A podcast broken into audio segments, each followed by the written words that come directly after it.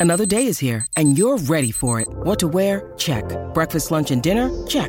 Planning for what's next and how to save for it? That's where Bank of America can help. For your financial to-dos, Bank of America has experts ready to help get you closer to your goals. Get started at one of our local financial centers or 24-7 in our mobile banking app. Find a location near you at bankofamerica.com slash talk to us. What would you like the power to do? Mobile banking requires downloading the app and is only available for select devices. Message and data rates may apply. Bank of America and a member FDIC. This is the Royal Blue Podcast from the Liverpool Echo, giving you the inside track on all the big talking points from Goodison Park. Welcome to the latest edition of the Royal Blue podcast as we preview um, yet another huge game out they all know for Everton uh, this weekend when they host Brentford at um, Goodison Park. I'm your host, Chris Beesley, joined by the Echoes Everton correspondent Joe Thomas, uh, the Echoes Matt Jones, and regular guest Gavin Buckland. Uh, if I start with you first, Joe, you're fresh from Finch Farm. Um, yesterday, and uh, we've seen um, got an article coming up from yourself. Uh, pictures of Everton and players training in the snow, but not a hat or snood or gloves in sight. Oh, the gloves. There's plenty of gloves, Chris. Oh, yeah. sorry. Including, including, just to be clear as well, Sean Dyche is wearing gloves as well. Oh wow, it's gone so, uh, but but gloves were never part of the uh, part of the ban, as it were. Fair enough.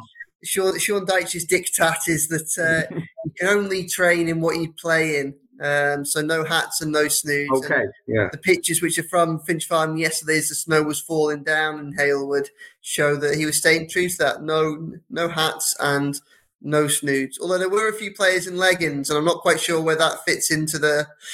I think, like you say, they are allowed actually in matches. So yeah, so I mean, it, there might be a little bit of a grey area that the players have exploited a little bit, but no, it looks like he's made them. He's made them shiver out there at Finch Farm. Yeah, and, uh, perhaps more um, serious point about oh, uh, how did you find uh, the gaffer yesterday? yeah, not bad, not bad yeah. to be honest. I think um, he kind of. He's been there, done that, hasn't he, with a lot of this stuff, and particularly in relegation battles. And he, he, he hits a lot of things with a straight bat, and I think that was the case again yesterday. Yeah. You know, obviously, I think from our perspective, you know, from fans and reporters and people have been you know, tracking Everton for years and everything like that. We know tomorrow is a big game. It's an absolutely huge game, especially with the run of fixtures coming up. Albeit, you know, Tottenham looks a little less daunted than it perhaps did a couple of weeks mm. ago. But you know, I think they really felt like I think there's some real disappointment that Everton didn't hold on to the win against Forest because I felt like two points dropped, and I think the only way that that pot that becomes a positive, the draw becomes okay, is if Everton go and beat Brentford tomorrow. You know, and mm. that's going to be a very difficult task. Obviously, Dyche doesn't want to get drawn into this is a must-win game because to him everything's a must-win game. He doesn't want to get drawn into a this might mean more because his message to players is that every game should mean absolutely everything. So you don't really kind of, of, of, of you don't really get behind the surface, I think, of Dyche unless he's really willing to let you. And at the minute, I don't think he is and that's probably a good thing, really. I think for, for Everton as a club and the players and the squad, albeit it makes it a little bit harder to interpret for us, who whose job it is to write articles and try and work out what is going on beneath the surface. But you know, he was in relatively decent spirits. He wasn't awkward with us or anything like that, and um, you know, I think he's I think he's aware that it's, that it's a big game. But I think he's treating everyone as it comes, and like he keeps saying, doesn't go over the top when there's a win, and as a result, he's not going to go over the top when you know get on a massive downer when when there isn't one. So we saw more of that, really, more of kind of you know more of the same from Sean Dyche. Yeah. Gav, what were your thoughts on what you, you heard from um, the Everton manager ahead of this game? I know that Joe's done a piece there from the breakout section talking about wanting his players to have a, a relentless mentality. Yeah, yeah, I think I mean, are we con- contractually obliged to mention Calvert Lewin here, or are we just going to pass on?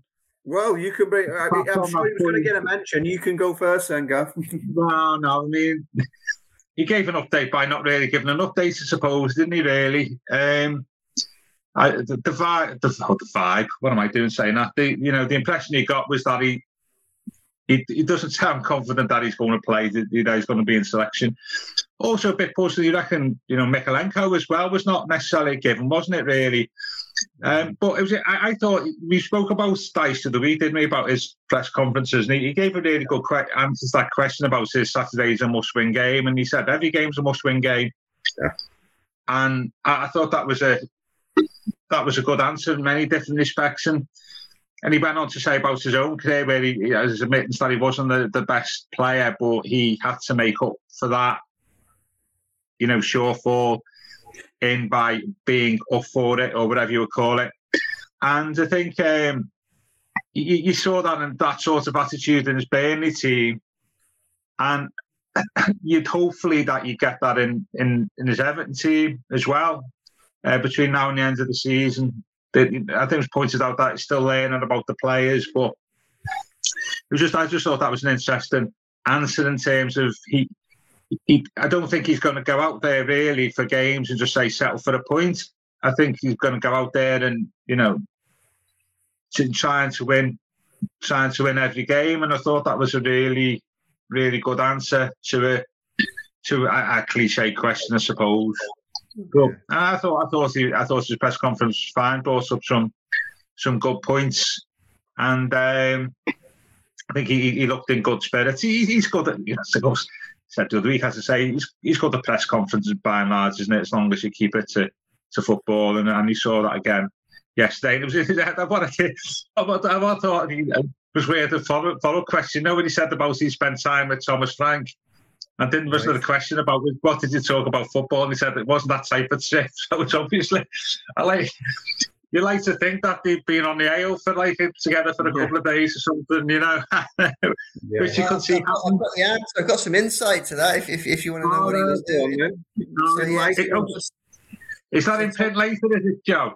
No, no, no. This is behind behind the scenes knowledge. It was yeah. um, Sean Dyche and Thomas Frank were invited to watch the Champions League final at the end of last season by uh, by a program that's basically called Leaders in Football.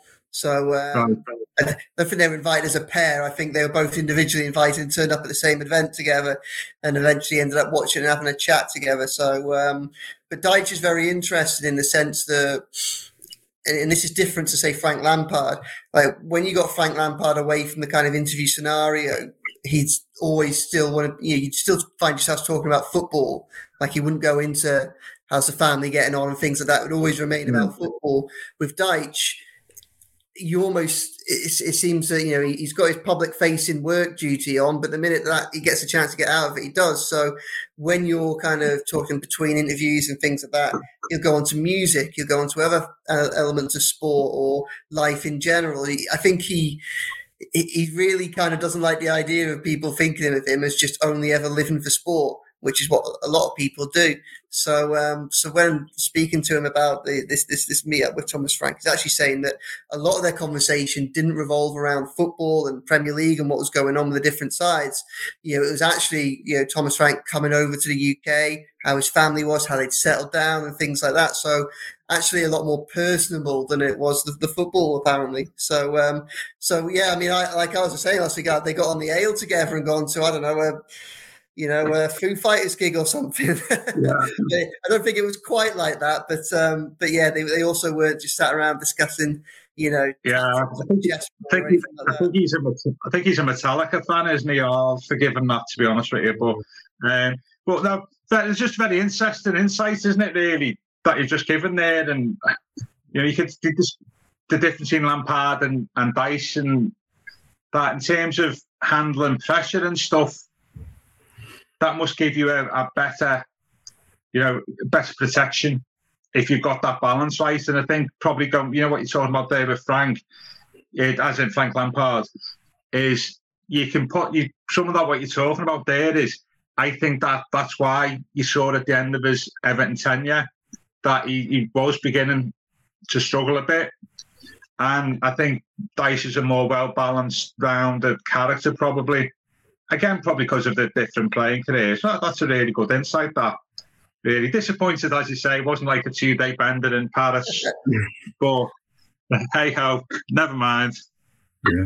A frank discussion, Gav. Um, yeah, yeah, yeah, absolutely. Before we move on to uh, to Matt, because I know his thoughts on this, I just want to check, Gav. Uh, are, are, there any um, any snoods or hats in the in the Buckland wardrobe ever come out on match day? Uh, I, mean, on, on, I, I, played I played on Wednesday night, and though it was a bit cold, um, I did get a bit of stick for wearing tracksuit bottoms, a snood, a pair of gloves, and a hat.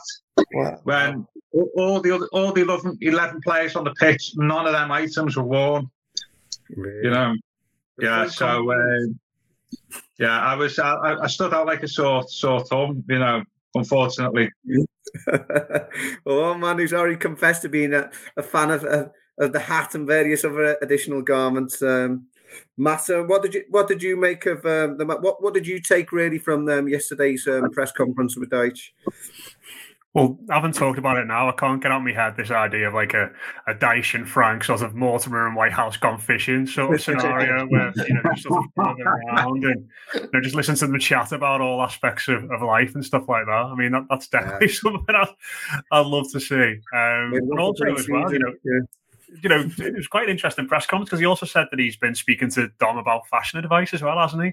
Really? It was uh, just sort of interesting. I thought I thought that like sort of nicely punctured the the tension that's been kind of building a little bit around Calvert Lewin, and obviously there's it's the first question now, and isn't it? And the first thing that yeah. Evertonians look for whenever there's a press briefing now, and for him to just sort of talk about that, um, I thought it was fascinating and. I think some some interesting insight in you know the piece that that Joe did last night in regards to Dom is going to have a, a big role in deciding when he comes back, which sounds quite obvious at, at face value, doesn't it? Um, but I think it's, and I know it's frustrating for everybody that, he's not been involved, and you know this crucial time in, in the campaign when we need a striker more than any other position on the pitch that, that he's not been involved. But I kind of get why the, they're having to take so much time with him and, and manage him and, and, you know, speak to, to Dominic Calvert Lewin and about when he feels like he should come back because nobody's going to know that lad's body and, and how he's feeling and, and whether he feels like he's going to break down better than himself. And, and maybe yeah. there has been times over the past year, 18 months or so, you know, listen, this, this isn't having a go at anyone in particular, but I remember the, the game he came back in against Brighton in January 2022 after so long out, and he played 90 minutes that day. And you're thinking, you know, this this is some effort by Dom, but is it is it a bit reckless? And, and maybe in the past we've kind of rushed him back a little bit too much. And listen, if that means he misses the weekend and you might get five games out of him, so be it. Um, but I also understand the, the fans' frustration. But I, I, thought he addressed that all really well, uh, truth be told, and just kind of you know took some of the tension out of what is becoming quite a a little bit of a you know a divisive, not very nice topic online when you read what people have got to say about it. Yeah, Joe. Um, one thing you put in your piece was how um, Dyche said that Dominic Calvert-Lewin will have a say in when he returns. It's not just going to be like the, the, club's medical staff or the manager. The, the, the player himself will um, shape this. Yeah, absolutely. I mean, as Matt alluded to there, you know, no one knows his body better than Dominic Calvert-Lewin, and you know, if he doesn't feel he's hundred percent, then you know, you imagine that's going to hamper his performances on the pitch and that as well. I think there's a.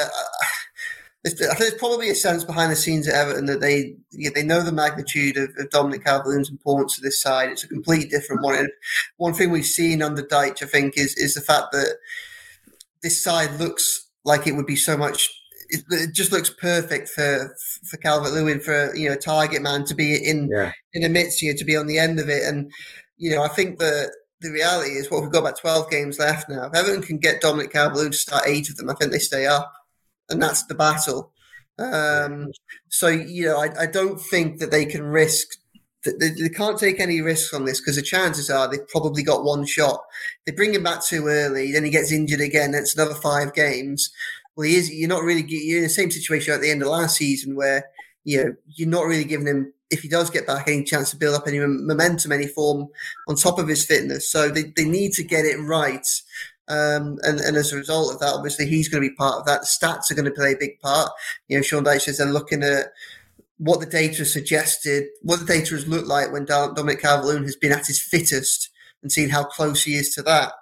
So, I mean, you know, I mean, Dyche wasn't very clear really on where Dominic Calvert-Lewin was up to. He says he's back on the grass. You can see from the training pictures from this week, he's out there training with the players as well. You know, he's not training separately, so those are all positive signs. but on the other, and, and he kind of didn't rule out the idea that he might be available for this weekend, but that feels like it would be quite an extraordinary leap, I think, to have to get there so quickly from where we have been previously. Um, and I, you're bearing in mind that Dyche has been there for over a month now. It's very rare that he has ruled him out. He's always kind of left a little bit of an open door, which has left us guessing, which might be part of his tactic and the tactic for other sides and their preparations. Are they going to have to prepare for Calvert Lewin or not? I mean, if I'm perfectly honest, I would be surprised if we see him before the international break because I just don't see the value in risking him. You know, he's got he'll have absolutely no match fitness whatsoever now. So unless yeah, you can't start him again, even if he's as close as he can be. I don't think you can start him against Brentford with no match fitness. So, you know, you then come to, well, can he play 10 minutes at the end or not to build up? I don't know. But you know, then go away to Stamford Bridge a week later. But there's a 16 day break after that. One of the yeah, things yeah. that, that Dyche was making clear to us yesterday in the in the bits that weren't recorded for the press conference is that time is such a big issue. And there's a recognition that time might have been the issue in the past, that idea of bringing him back too soon.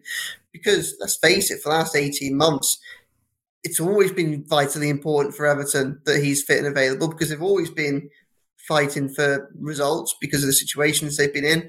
And they've never really had a, a, lot of options up there because they haven't recruited particularly well in that department.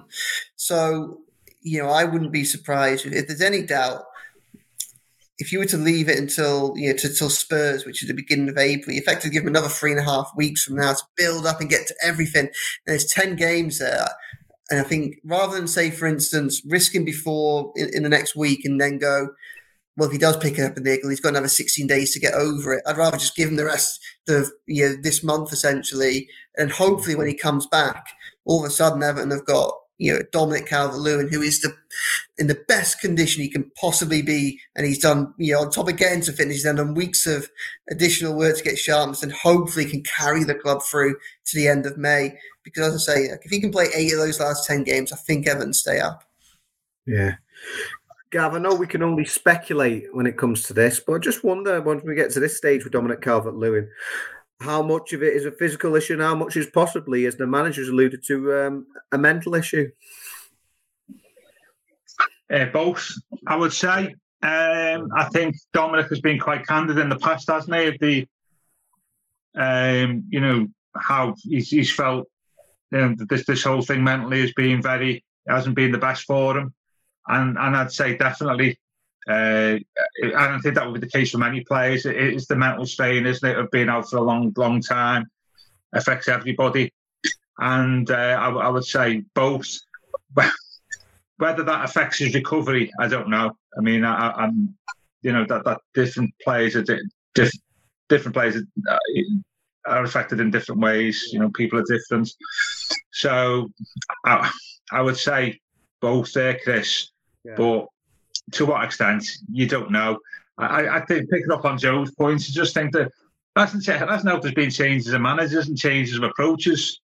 I mean, he's had injury problems. I think probably go back to Ancelotti's days, isn't it? Really, um, and you know, so you've had Ancelotti, Benitez, Lampard, Dyche with probably you know different medical teams, different as managers with different attitudes towards injured players, and I don't think that's helped either, has it?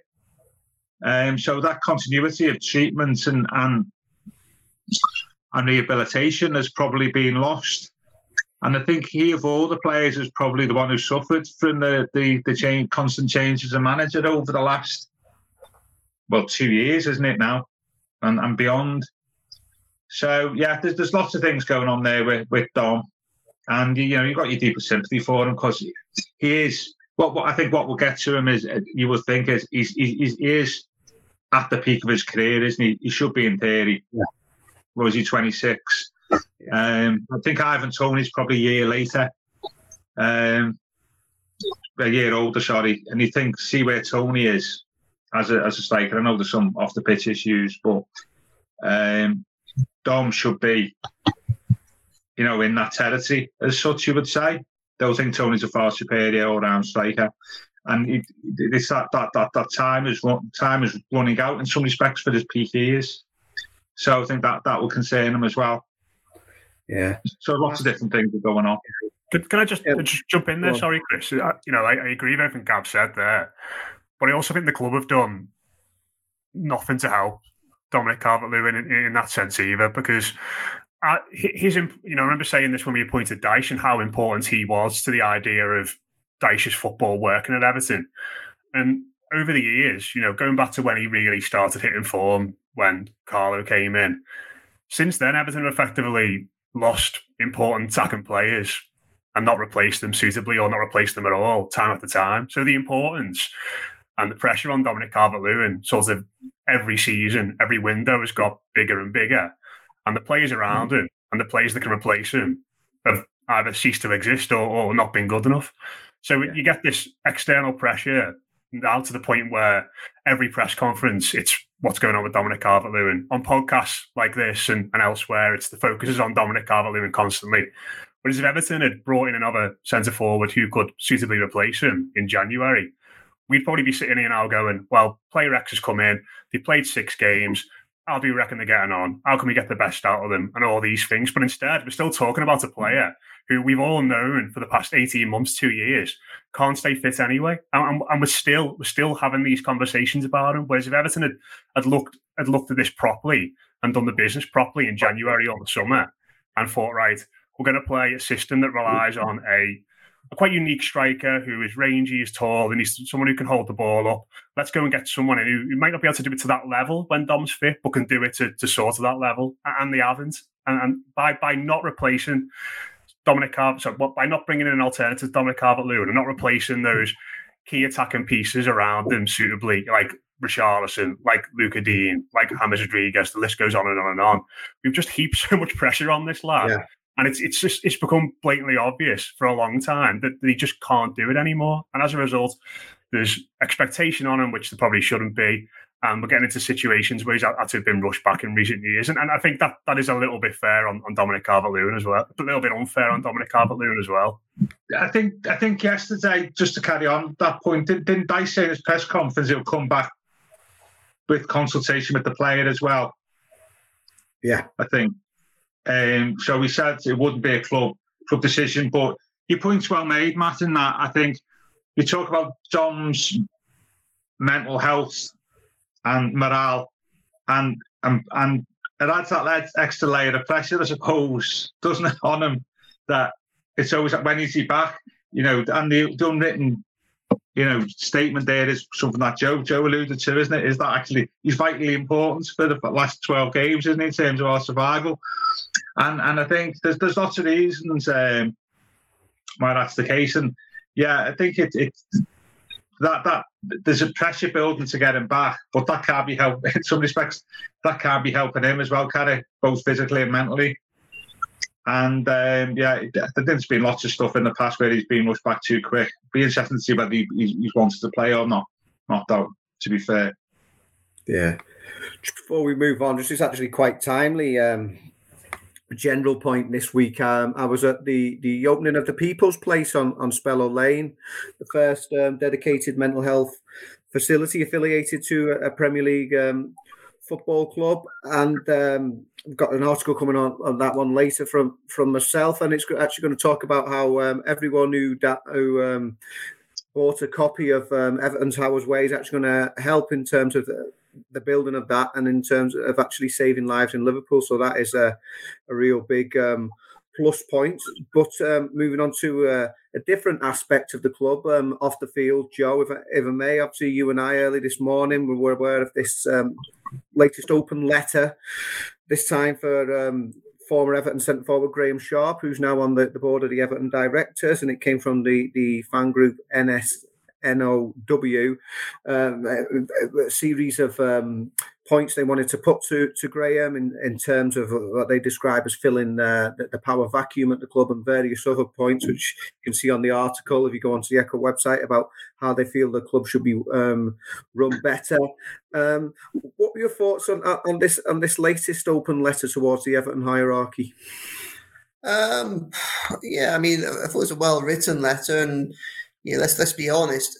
Although things have calmed down as such recently, in the sense that you know, we're, we're, we're, kind of just bubbling along as, as, as we have. The status quo is now a case of there will be a protest before every game.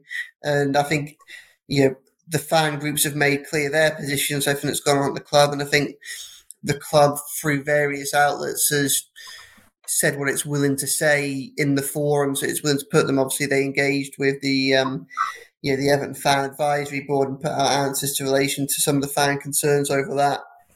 How satisfactory they were, and now well, that's for individuals to make their mind up. You know, I, you know, we've written, we've covered this extensively from both sides, and I think mm-hmm. you know we've we've, we've said that there are still a lot of issues that probably remain unanswered with how things have been handled. Everything from, well, you, the most obvious one being the transfer window in in, in January, but also around the, the, wider running of the club and also, you know, the response to some of the statements they've put out, some of the things that, not just the things they've chosen to say, but how they've said them and the things they've chosen not to say. Um, yeah, we've, we've, we've covered that all, all very extensively, I'd, I'd like to think.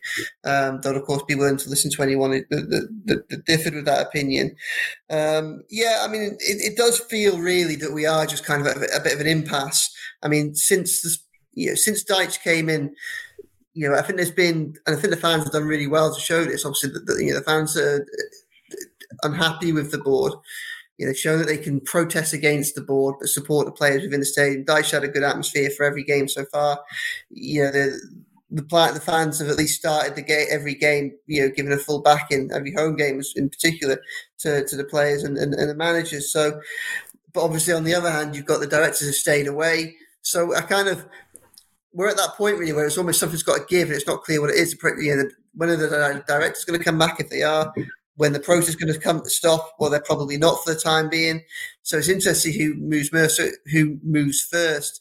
So I think this is just a continuation of a theme, really. We've seen a lot of open letters from both sides over the course of um, the, these the, these go ongoing. So I thought it's a well written letter. I think you know there's only four people on Everton's board, and you know the reality is that I, I don't think there really is a barometer through which you can judge Everton's dealings as a success at the minute or over a prolonged period of time. The ground yeah, and the way, the way that that's developing is very good, but it can't be used as a shield to protect against everything. It's, at the end of the day, if, if, the club go down, and there's a very real risk they go down this season, if the club go down, well, the stadium becomes a bit of a white elephant. Does it even get completed? Things like that. They'll say, "Oh, there's Plan B's in place, contingency plans, etc."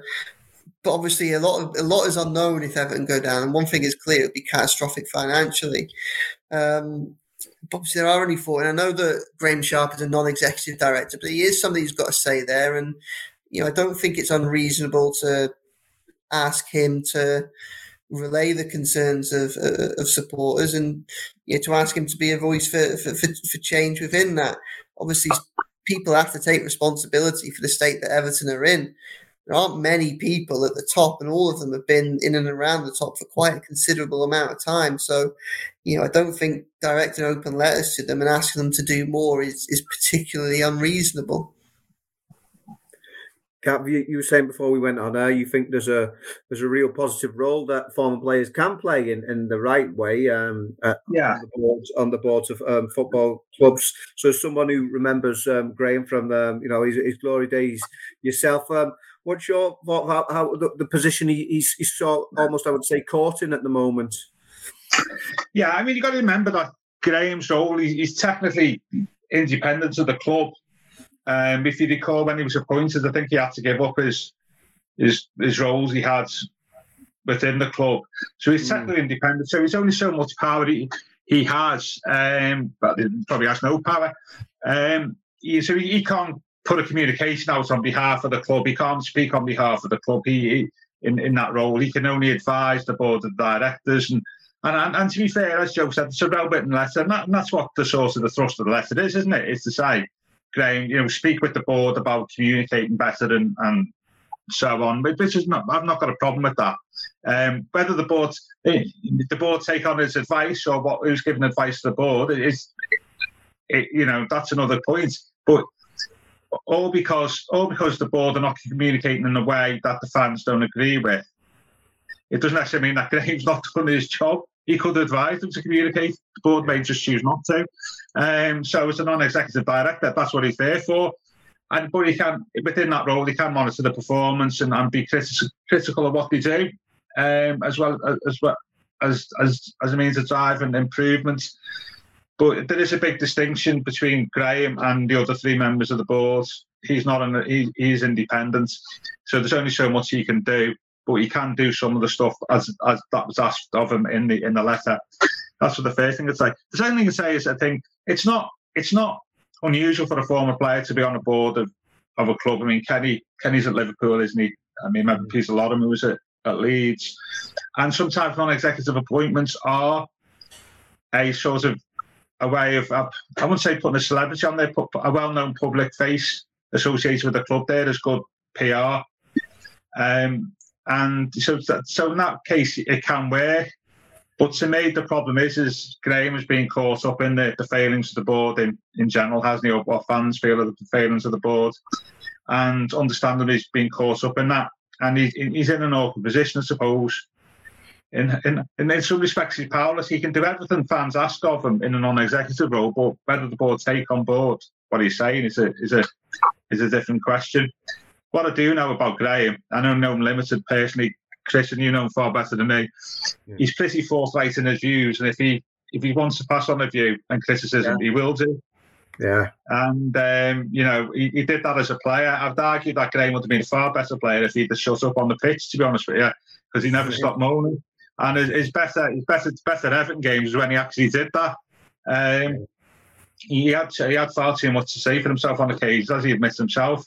But mm as a non-executive director, being forthright and honest is one of the things he needs to be, and he can be that. We don't know what goes on behind, behind closed doors, and um, but unfortunately for him, and sad, quite sadly as a former player, he, is part of this. You know, the feeling against the board, and that's understandable from a fan's perspective. But do, people need to understand that what his role is and what he can do is only very limited because he is independent of the club and um, it, would be interesting to see see what happens there. Yeah, Matt, haven't seen the, the open letter yourself this morning. Um, what do you think? That is there a solution to this? Is there is there a, a amicable way out of, of it all?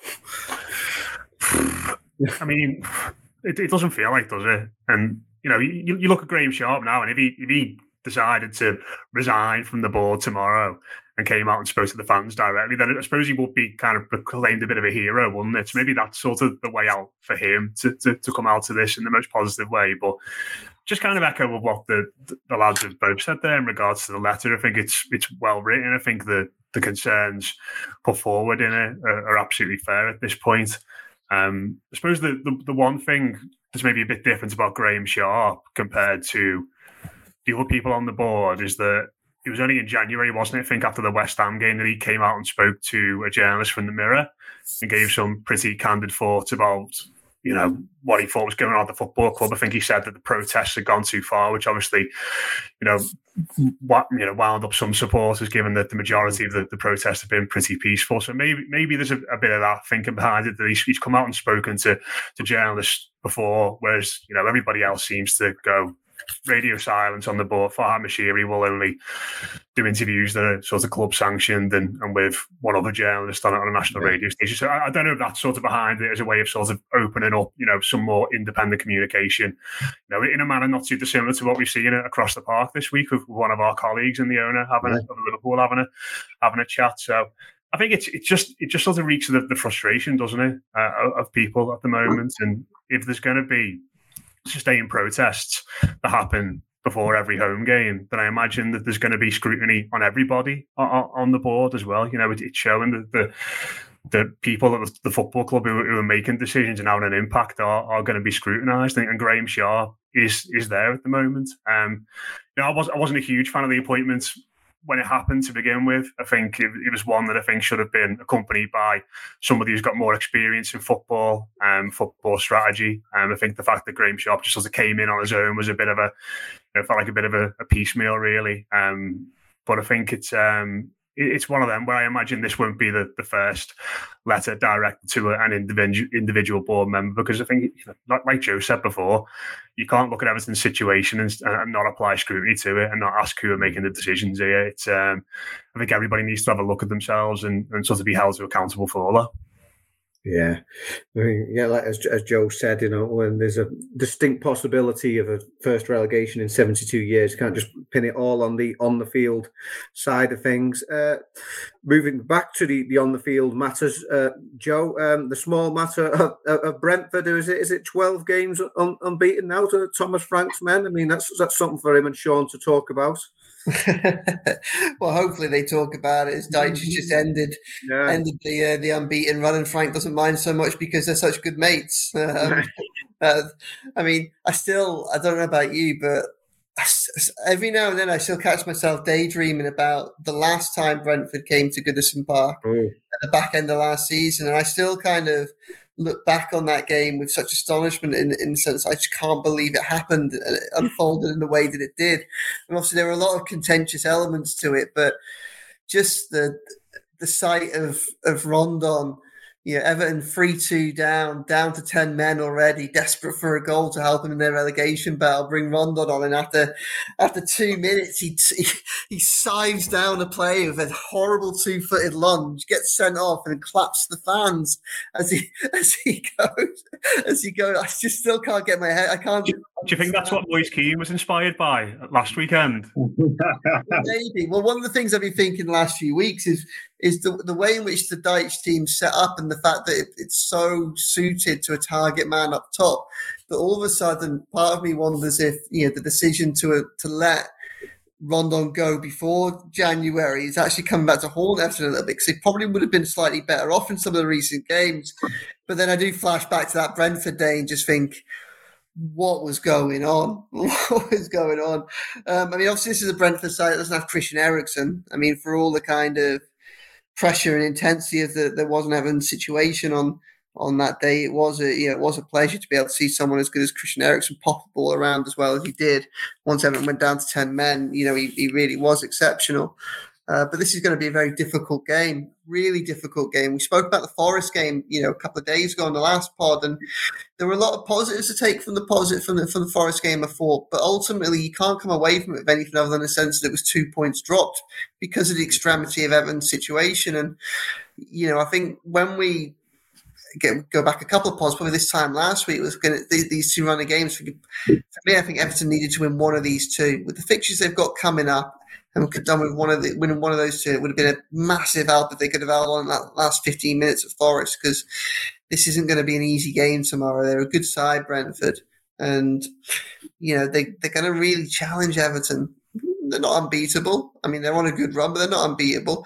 Um, but yeah, they had a, they had another good win on, on Monday night and looked, looked pretty decent. But Mean, just Everton are going to have to be at their best if if they, if they want to beat them. And they're going to have to be at their very best tactically and they're also going to want to re- need to really want it as well. we have seen that from the majority of games under Dyche, but you know there was the derby, and then there was the second half against Arsenal, like Arsenal at Arsenal. You know, what we can't afford is we can't afford to have forty-five minutes or more uh, against Brentford where Everton aren't at hundred percent because they are a side that's good enough to punish Everton. Yeah, Gav, type of game you expecting tomorrow? Um, a very tough one. I, yeah. I, really like Brentford. I think last year I know Brentford got sent off, but the the the uh, did the you know a a great lesson how to play against ten men. You know, don't change, just keep it patient, and the gaps will appear, and that that's what happens. I think they're really well balanced. Got a good midfield. They've got a strong trio up front. But obviously, I'd say pound for pound, probably the best coach team in the in the Premier League and I think it's going to be a tough game for us. I, I think um, I think after the last ten Premier League games, only City have got more points than them, hadn't they? And in the, the last twelve, I think the last twelve they got two points than what we've got all season from twenty six games. So you're, t- you're, talking again. I mean, Brighton have had loads of plaudits, haven't they, this season? Mm. But Brentford, they've sort of been a little bit under the radar, haven't they? Really? Yeah in comparison. But they're just being just as effective, and I think they've only lost four games So, um, oh yeah, it's going to be a really tough game. I'm looking forward to watching Ivan Toney because I think he's a terrific centre forward. And I was just wondering with Ben Mee playing, he's playing, is, is there a, collective now for former Burnley centre halves? we'll be able to, uh, I don't know what what would you call it, a turf more of former Burnley yeah. centre half, would you? Possibly. Clogging, yeah. Client, clogging clients. Yeah. Yeah. Um, that, that'd be interesting. And, and Ben Mee, of course, has got a couple of goals at, at he? You know, thankfully for us. Um, so, yeah, I think it'd be, this is one of them games and look at the fixtures and think, oh, well, not one of the tougher ones, but actually on the day, given their 12 games unbeaten, um, it's a lot tougher than, say, you would have said at the start of the season, isn't it, really? Yeah. Um, and I think that, that, that, I think they're a far better team than Villa. And uh, I think it'll be a real, real tough match oh. for us. And we watched them the first five or ten minutes on on Monday night, and they were uh, they, were, they, were really good. So yeah, be, be, similar game to the Arsenal game, perhaps. Mm. Matt, um, Gav's given them the big build up there. I mean, they, they were a sort of team, maybe thought Christian Eriksen, as he said, has, has gone now. Um, the sort of team who would be um, second syndrome, second season syndrome. Uh, you'd think they possibly suffer that, but it's, it's not been the case. Can can you um, can you give us any more of a positive slant than what Gav's just come up with there? Um, no, I mean they're just they're just a really good outfit, aren't they? You know, they've got.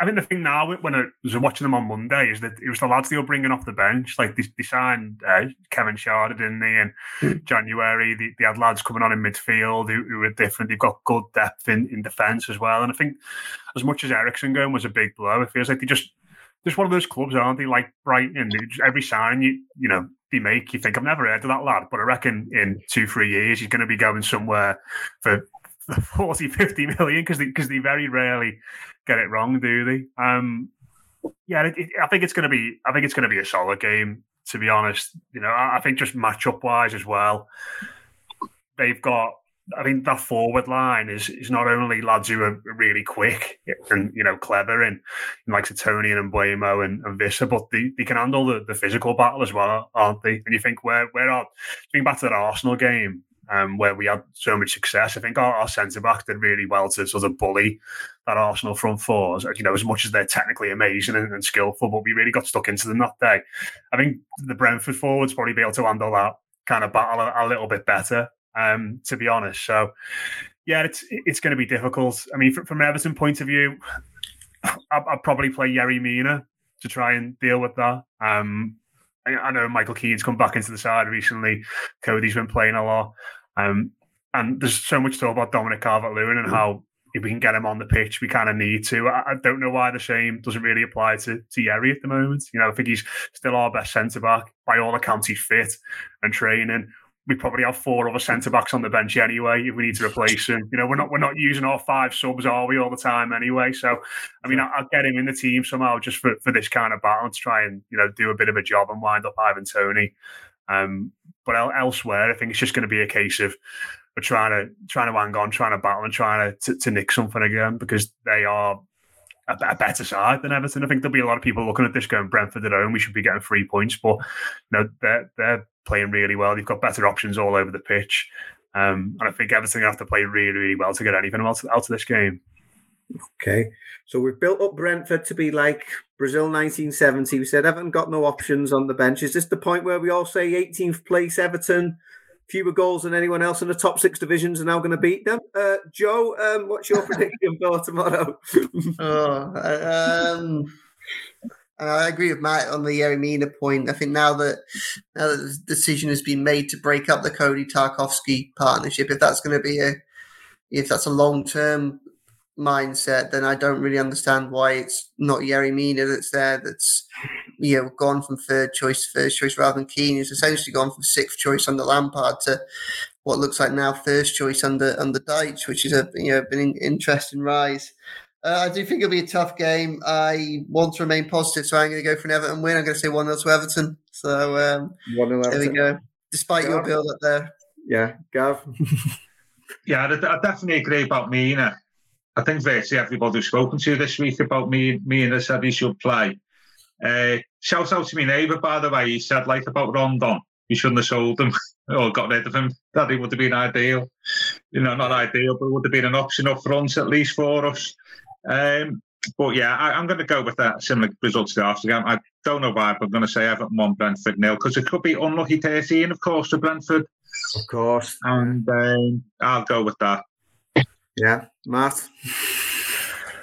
I mean, we're due a decision against these, aren't we? Like, Absolutely. You know, Joe, Joe, talking about that, this, talking about that game last year. You know, God, the, the memories from that day. You know, I've never been more confident to be like going into a ground that we were going to stay up, and then walking out the ground thinking we were absolutely dead and buried. It was just such a mad roller coaster. But you, know, you think about the penalty Richards didn't get.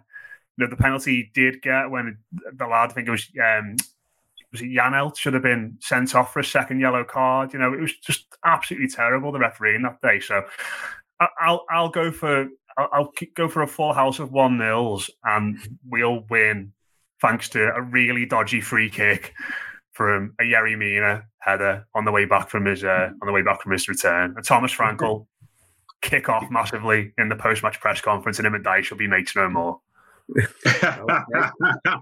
We, we, we can only hope. Um, yeah, um, I, well, I can't beat them. Join them. I'm going to say a full house. Everton one 0 wins. Other than I, I, I can't see Everton getting another couple of goals. Uh, who knows? But yeah, we there we go. We built Brentford up and then knocked them down at the end there. And gone we're all going to go for a 1 0 Everton victory. So, regardless of whether that's the scoreline or not, we'll be back with you next week to uh, review what, what happened um, when the Bees came to, to Goodison Park. I've been your host, Chris Beesley. I've been joined by Joe Thomas, Gavin Buckland, and Matt Jones. This has been the Royal Blue Podcast.